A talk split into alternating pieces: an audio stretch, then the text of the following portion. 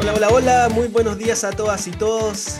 Espero que estén teniendo un lindo y gran día en el primer programa de este año 2024 del Club de la Felicidad. Bienvenidos nuevamente a este capítulo, soy Roberto Puente y como todas las semanas eh, estoy conduciendo este programa eh, para acompañarlos a entregarles un poquito más de felicidad a sus vidas. Además soy el CEO del Club de la Felicidad, que es una aplicación móvil que ayuda a empoderar a los colaboradores de las organizaciones para que tomen el control de su propio bienestar y felicidad. Tenemos este espacio todos los viernes a las once y media. Eh, y, y, este caso eh, pensamos seguir avanzando en, lo que le estábamos transmitiendo. Tenemos invitados de distintas perspectivas en psicología positiva, propósito, liderazgo. Eh, hoy día tenemos un tema apasionante con nuestro invitado. Y la idea es promover un ambiente de trabajo saludable, de poder entregarles algunos consejos prácticos y testimonios que los puedan inspirar en sus vidas para que tengan mayores niveles de bienestar eh, y una mirada más integral de cómo avanzar. El tema de hoy es job crafting, eh, que no sé cómo traducirlo al español, quizás eh, yo siempre digo que es como hackear tu, tu, tu trabajo en tu día a día. Y además hablaremos de sentido en el trabajo. El job crafting se trata de una técnica que está enfocada principalmente a dar respuesta a las nuevas prioridades de los colaboradores. De tal manera que, que así eh, les podemos dar libertad para poder adaptar sus puestos, sus roles, sus puestos de trabajo a sus preferencias. Eh, y eso obviamente es una oportunidad para que la empresa pueda redistribuir el talento y cada colaborador se desempeñe de acorde a sus propias cualidades y fortalezas. La empresa brasilera Mapa de Talentos realizará un reporte el 2023 con respecto a las entrevistas eh, en una empresa utilizando Job Crafting. Y pueden ver que el 41%, 41,2% de la empresa está de acuerdo que desarrolla y fortalece las habilidades y sus talentos eh, en su puesto de trabajo. Y el 26,5% está en desacuerdo de esta mirada. Y cuando indagan y hacen un doble clic, ¿cierto?, de eh, cómo los colaboradores perciben un mayor sentido y propósito, el 44% está de acuerdo y un 32% en desacuerdo. Así que nuestro invitado de hoy nos hablará de esto con mayor profundidad a partir de su larga experiencia eh, y además escribiendo libros respecto a este tema. Pero antes de esto, los quiero invitar a escuchar esta siguiente canción que a mí en lo personal me encanta, que es Coldplay, Viva la Vida, a través de TX Plus y ya volvemos.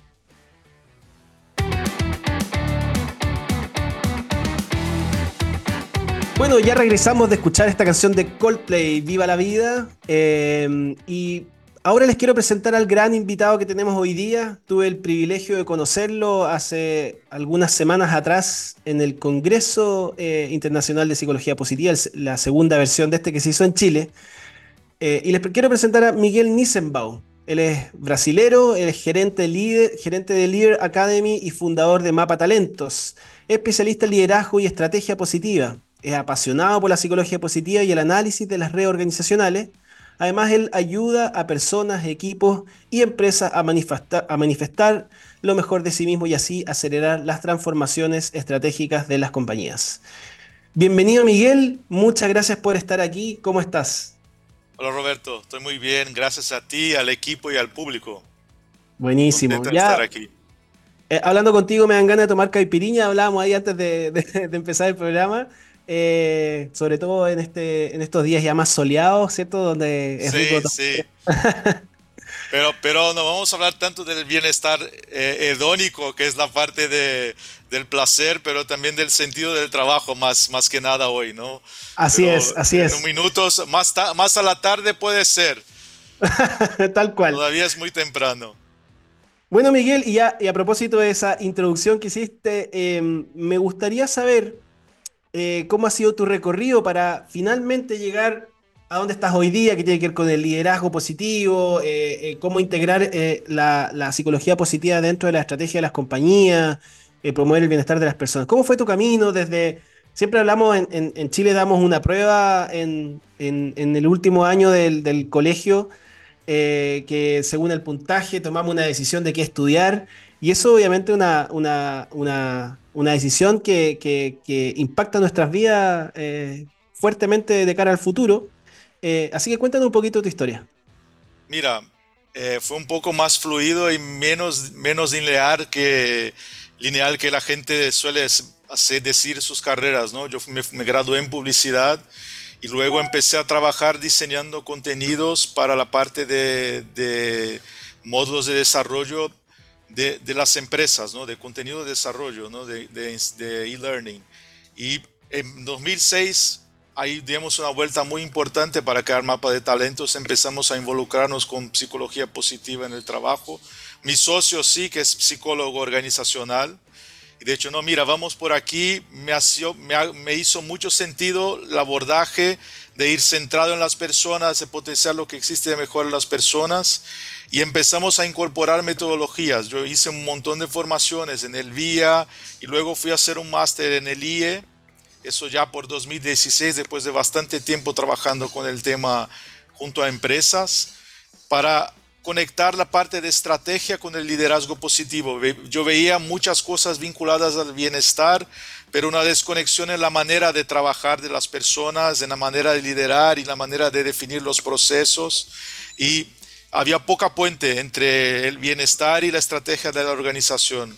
Y, lo mm. que lo, fue ahí que encontré el tema de job crafting. Mira, esto propone que las personas hagan cambios en el trabajo y fue de ahí que empezamos con el tema directamente y no solamente trabajar el autocuidado, el mindfulness, que son subfundamentales, la seguridad psicológica, que tú bien lo sabes que son fundamentales, pero si no cambio la manera de trabajar y la manera de liderar o de trabajar junto a mi equipo, eh, no estoy yendo a la causa raíz de muchos de los problemas que tenemos eh, en salud mental en las empresas. Entonces mi trayectoria fue no muy lineal, eh, pero me gusta el recorrido, ¿no? Del camino que, mm. que, se fue generando paso a paso. Como dice Serrat, se hace camino al andar, ¿no? Antonio Machado, ¿no?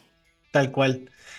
Oye, súper interesante lo que dice Miguel y, me gustaría profundizar en algo de lo que comentaste, que es eh, vincular el bienestar a la estrategia de las compañías.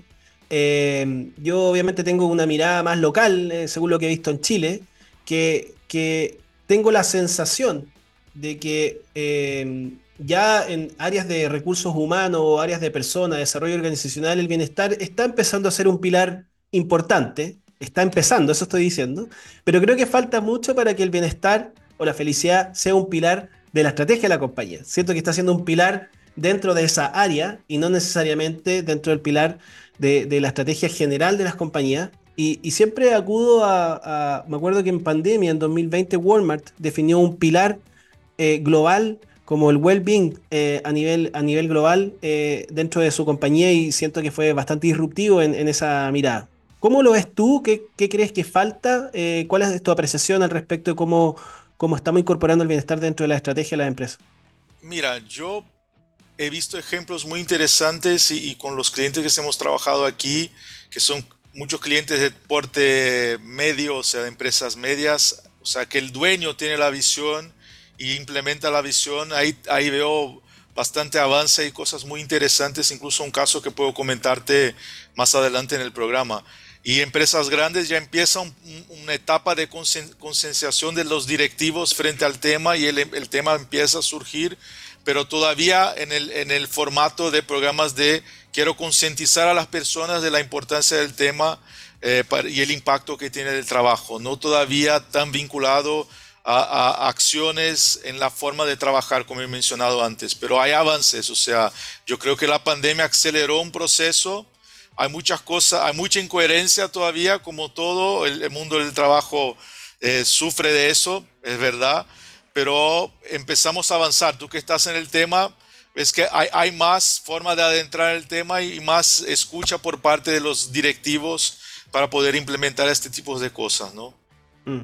Y por otro lado, siento también que eh, muchas veces queremos cambiar a los directivos, eh, pero también es como nos adecuamos a ellos.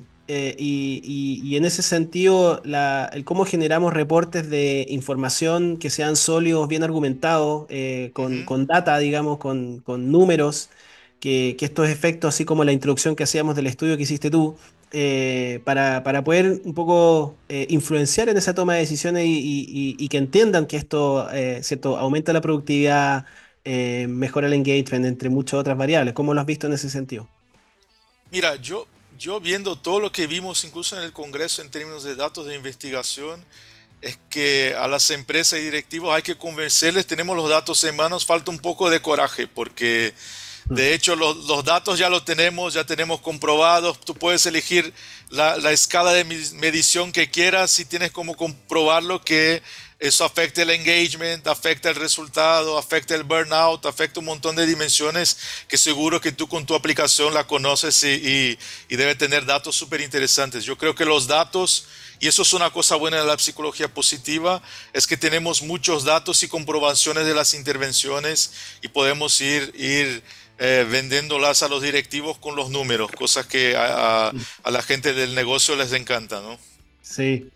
Bueno, y pasando al tema central de la conversación, Miguel, eh, ¿qué es el job crafting?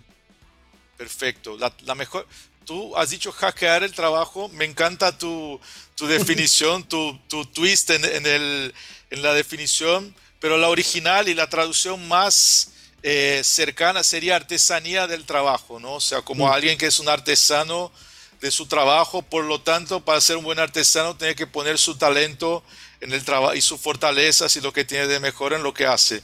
El término vino de eh, una investigación de Amy Wernevsky y Jane Dutton de, de, Yale, de Yale University y de Michigan Business School, son dos investigadoras que preguntaron, querían entender cómo la gente encontraba sentido en el trabajo y básicamente lo que, lo que identificaron es que la gente hacía cambios en su trabajo de manera consciente o inconsciente para poder ser más ella misma o ser más auténticas en el trabajo y poder disfrutar más del trabajo. Y cambiaban sus tareas, cambiaba su forma de relacionar y al fin y al cabo lo más importante es cambiar la percepción que uno tiene del trabajo. O sea, es decir, esto no es solo un, programa de radio para entretener a las personas, para darte un ejemplo.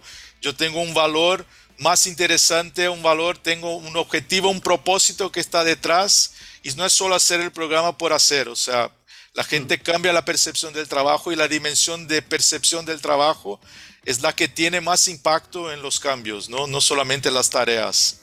Mm. Así que surgió así.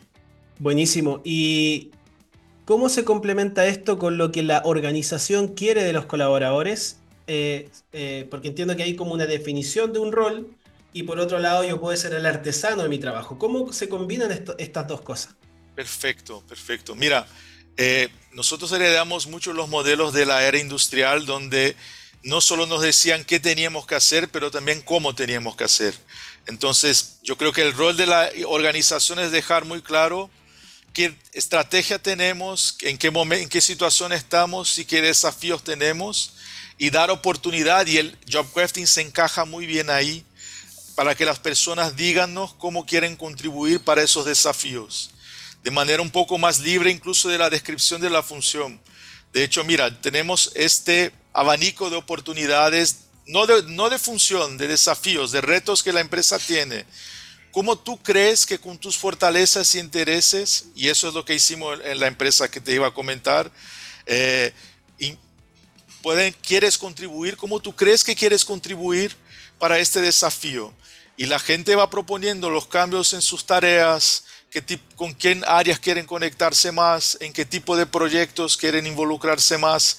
Y eso hace con que el engagement, o sea, la involucración de las personas sea algo más auténtico, porque viene de ella, ¿no? el interés y, darle autonomía en ese sentido. Es la conexión que estamos viendo y hace muy sentido para el momento de, vida de las empresas y del mercado hoy, porque mm. con la cantidad de información y de desafíos que la empresa tiene, tú no puedes eh, ponerlo solamente sobre las espaldas del líder o de los directivos todas las respuestas, porque es imposible que la gente conteste a todos los estímulos que están viniendo de todos los lados. Entonces, si yo te doy la oportunidad a, a tú, Roberto, que me contestes cómo quieres contribuir, eh, estoy aprovechando mucho mejor tus intereses, tus talentos y que puedas desarrollar incluso temas de áreas que no existen en la organización, pero necesitamos de proyectos en ese sentido y estamos viendo movilidad incluso de áreas nuevas, nuevos negocios y cosas que están surgiendo de propuestas que vinieron a partir del job crafting. Mm.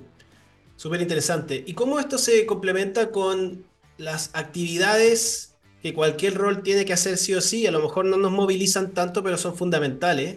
Eh, me imagino que en todo rol eh, yo tengo el privilegio de decir que para mí el trabajo no es trabajo porque hago lo que me apasiona, pero sin duda a veces tengo que hacer cosas administrativas que no me gustan tanto claro. y, que son fundamentales, ¿cierto? Para que, para que en, mi caso el emprendimiento avance. ¿Cómo el job crafting se conecta, ¿cierto? Con estas actividades que a lo mejor son un poco más tediosas. Muy interesante porque de hecho, la, cuando, cuando proponemos que la persona piense en cambios en sus tareas, y ahí están las tareas tediosas, muchas veces vemos que hay oportunidad de o revisar a los procesos, o sea, tú estás involucrando 40% de este tiempo, energía, atención en una tarea tediosa. Se puede automatizar la tarea, puedes delegar a alguien, puedes compartir la tarea con alguien. ¿Es una tarea súper relevante de hecho o es algo simplemente burocrático? ¿Qué podríamos hacer para tornarlo menos tediosa? Ese tipo de discusión surge. Y es muy interesante que la gente propone, en el caso de la empresa de contabilidad de, que, estoy trabajando, que es el caso que te comentaba, la gente, mira, hay un montón de cosas que se pueden automatizar. Yo quiero apenas tener tiempo para crear un determinado proyecto para poder automatizar estas tareas. Esa es una forma. O sea, cuando hay la mm. oportunidad de automatizar tareas, es inviable que tú no tengas ninguna tarea burocrática en tu vida porque hace parte de estar integrado a la sociedad, tener alguna cosa o del gobierno o de la empresa o de impuestos que tienes que eh, seguir una determinada burocracia. Pero de hecho, por ejemplo, en una industria donde la gente no tiene mucha oportunidad de cambio de rol en una red, en una línea de producción, por ejemplo, donde tú tienes muy definido un proceso, la manera de implementar los cambios y que la gente se involucra haciendo cosas diferentes son los proyectos horizontales o multidisciplinarios, que mm. también surgen a partir del job crafting. O sea, mira, yo quiero contribuir con este proyecto, quiero contribuir con este tema diferente, que no hace parte de mi día a día, y de la empresa la parte de poner el tiempo para que la persona al menos tenga algún momento para desarrollar algo que no sea tan estructurado y rígido, ¿no? Entonces, son las dos formas, automatizar o proponer proyectos paralelos eh, sea por misiones o un proyecto de, por ejemplo, la jornada del cliente de la empresa, que es algo que involucra a toda la empresa, alguna cosa de implementar una cosa nueva o, un tema nuevo en, la organización, son maneras de poder hacer con que las personas tengan un grado más interesante de flexibilidad en el trabajo. Buenísimo. Y tú hablaste que el job crafting, por una parte, están las tareas ¿cierto? Por otro lado estaban las relaciones. Y la pregunta va un poco en la misma línea de que te hablaba eh, hace, unos minutos atrás. ¿Qué pasa cuando tenemos algunas relaciones tóxicas que también tenemos que lidiar? Si tenemos un liderazgo en esa línea, si tenemos un, par, un, colega que está al lado mío, que a lo mejor eh, me quita energía, me, desgasta. Eh, ¿Cómo desde la lógica del job crafting puedo mejorar esas situaciones entendiendo que no es mi rol, mi responsabilidad y a lo mejor tampoco puedo lograr que pueda transformar a esa persona a, ser distinto o distinta. Perfecto. E, en general, si un, si un líder de un equipo es muy, muy tóxico, no es un ambiente muy, muy adecuado para hacer un proceso de job crafting, porque si la mm. gente tiene que tener autonomía y libertad para proponer cambios en un, en un ambiente con un líder muy tóxico, si tiene que presentar el cambio, si va a hacer el cambio por sí mismo, mira, para que esté mejor con él mismo y con el trabajo y que pueda administrar mejor la situación, supongo que no va a presentar el trabajo del job crafting a su líder, todo bien, puede hacerlo. Eh, la parte tóxica yo diría que es más administrarla que intentar cambiarla y la vuelta que damos es cuál es tu red de apoyo, de soporte. O sea, ¿quién puede te dar soporte, darte soporte en la organización frente a los cambios en términos de quién comparte información contigo, quién son las personas, quiénes, quiénes son tus amigos en la organización y tú sabes bien que tener un amigo en el trabajo es algo que puede no solo reducir el turnover, eh, reducir el burnout, o sea, son cosas importantes que miramos en las relaciones quién son las personas relevantes para tu cambio estratégico y, si la organización es muy grande, tú puedes buscar esas personas activamente y más en la idea de quién es tu red de apoyo que intentar solamente evitar a la gente tóxica, que, creo que eso es solamente, digamos, un, un, paliativo, ¿no? En algún momento la persona tóxica va a hacer mal a sí misma y a la organización. Entonces, lo natural, si la organización está caminando hacia el bienestar, es no promocionar a gente tóxica, ¿no? Pero el camino es más en la red de apoyo y quién puede ayudarte con los cambios o aliviar la situación para que no sufras tanto. Y, siempre hay movilidad en la organización. Eso yo costumo, suelo decir que la gente, no somos árboles, tenemos, tenemos condiciones de plantear cambios y, ir moviéndonos hacia donde, hacia donde nos sea más agradable, donde podemos brillar más. ese es un punto súper importante. Si, no hay, si no hay un terreno fértil para, para desarrollarse o desarrollar tu trabajo, ir preparándose para buscar otro ambiente que puede ser en la misma empresa, pero y preparándose. Eh, estoy 100% de acuerdo contigo, incluso se sustentan las mismas bases de la psicología positiva. En el fondo, eh, vamos a resolver el problema o nos vamos a focalizar en lo que funciona. Claro. Eh, y, claro, y aquí el foco está en, buscar nuestra red de apoyo y, en el fondo lo que no funciona, que son estas relaciones, se empiecen a mitigar gracias a esa red de apoyo.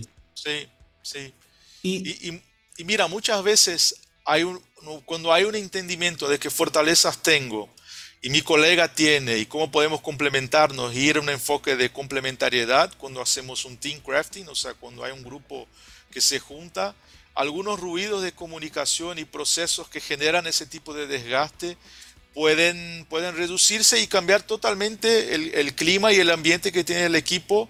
Y no era algo personal, sino un problema de comunicación, un problema de un proceso que lo aburría y que al fin era algo que genera desgaste y pensamos que es la persona y no, necesariamente es la persona. Eso es un punto importante. Sí. Bueno, yo creo que por lo que tú manifiestas, Miguel, eh, me da la sensación de que algo fundamental, que es como la piedra angular de todo este modelo, eh, es reconocer cuáles son nuestras fortalezas y nuestros talentos para poder jugar desde ese lugar. Eh, y cómo, cuál es tu mirada respecto de, bueno, eh, una pregunta que yo siempre hago en organizaciones en las que me ha tocado estar vinculado. Si estoy en una sala haciendo una charla, lo que sea, pregunto, ¿quién de ustedes sabe para lo que es bueno o buena y en general un 15% de la sala levanta la mano? ¿Cómo, lidias desde el job crafting eh, con personas que muchas veces no son conscientes de sus propias fortalezas? Perfecto. Una, etapa anterior que yo suelo hacer es hacer alguna, algún assessment de fortalezas o talentos para que la gente tenga conciencia de los temas antes de empezar a proponer los cambios de manera mecánica, o sea, quiero hacer lo que me gusta o que el mercado pide, o sea, para que tenga un poco más de conciencia. O sea, cualquier actividad previa al job crafting que trabaje autoconocimiento te hace con que el resultado del job crafting sea mucho más impactante, ¿no? Entonces, eh, puedes utilizar el VIA o el, o, el de Gallup o de cualquier otro que sea con un enfoque en la psicología positiva, porque un punto importante aquí es que no genere etiquetas. Tú tienes que tener conciencia de tus fortalezas, pero no, no pensar que es así, no podrás cambiar o que tienes determinados puntos débiles y no puedes incorporar cosas nuevas. Es mucho más un punto de conciencia. O sea, la parte de autoconocimiento sí es importante antes de un proceso de, de, empezar con una metodología de job crafting a seco, digamos así. Buenísimo. Miguel, se nos está acabando el tiempo. Este programa siempre pasa volando. Eh, y tengo una pregunta, pero antes de, de, hacértela, me gustaría hablar de tu libro. Tu libro se llama eh, ¿Y dónde lo pueden encontrar?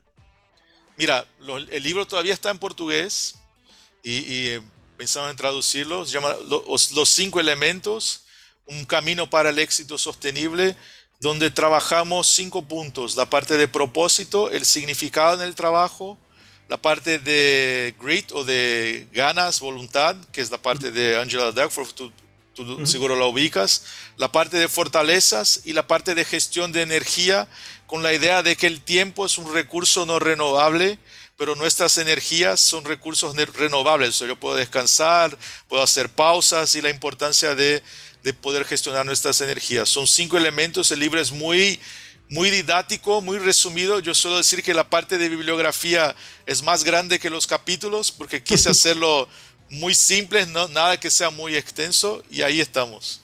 Y está en Amazon. Buenísimo.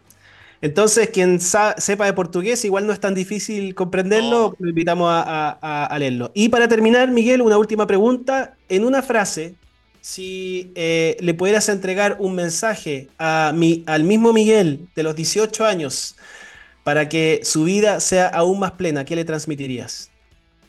Mira, eh, yo diría que eh, considerar que valorar tus talentos cada vez más y que algo que puede parecer oscuro, si bien aplicado, puede ser algo muy positivo. O sea, si lo ves mal, o sea, la manera integral de, de tu ser, aceptar quién eres, ser auténtico y disfrutar el momento. Buenísimo.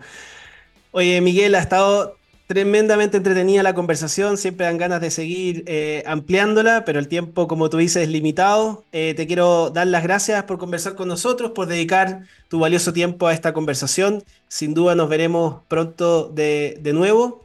Y también dejamos muy invitados a quienes eh, nos están escuchando y si quieren saber más información sobre esta u otras temáticas, pueden inscribirse en alguna de las actividades que tenemos en www.clubdelafelicidad.com y también los invitamos a seguirnos en nuestras redes sociales en Instagram, arroba Club de la Felicidad, guion bajo, y en LinkedIn, Club de la Felicidad.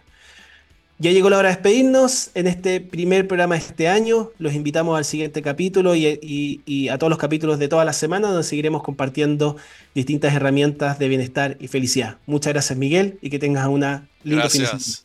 Feliz semana a todos. Gracias, Roberto. Gracias, equipo.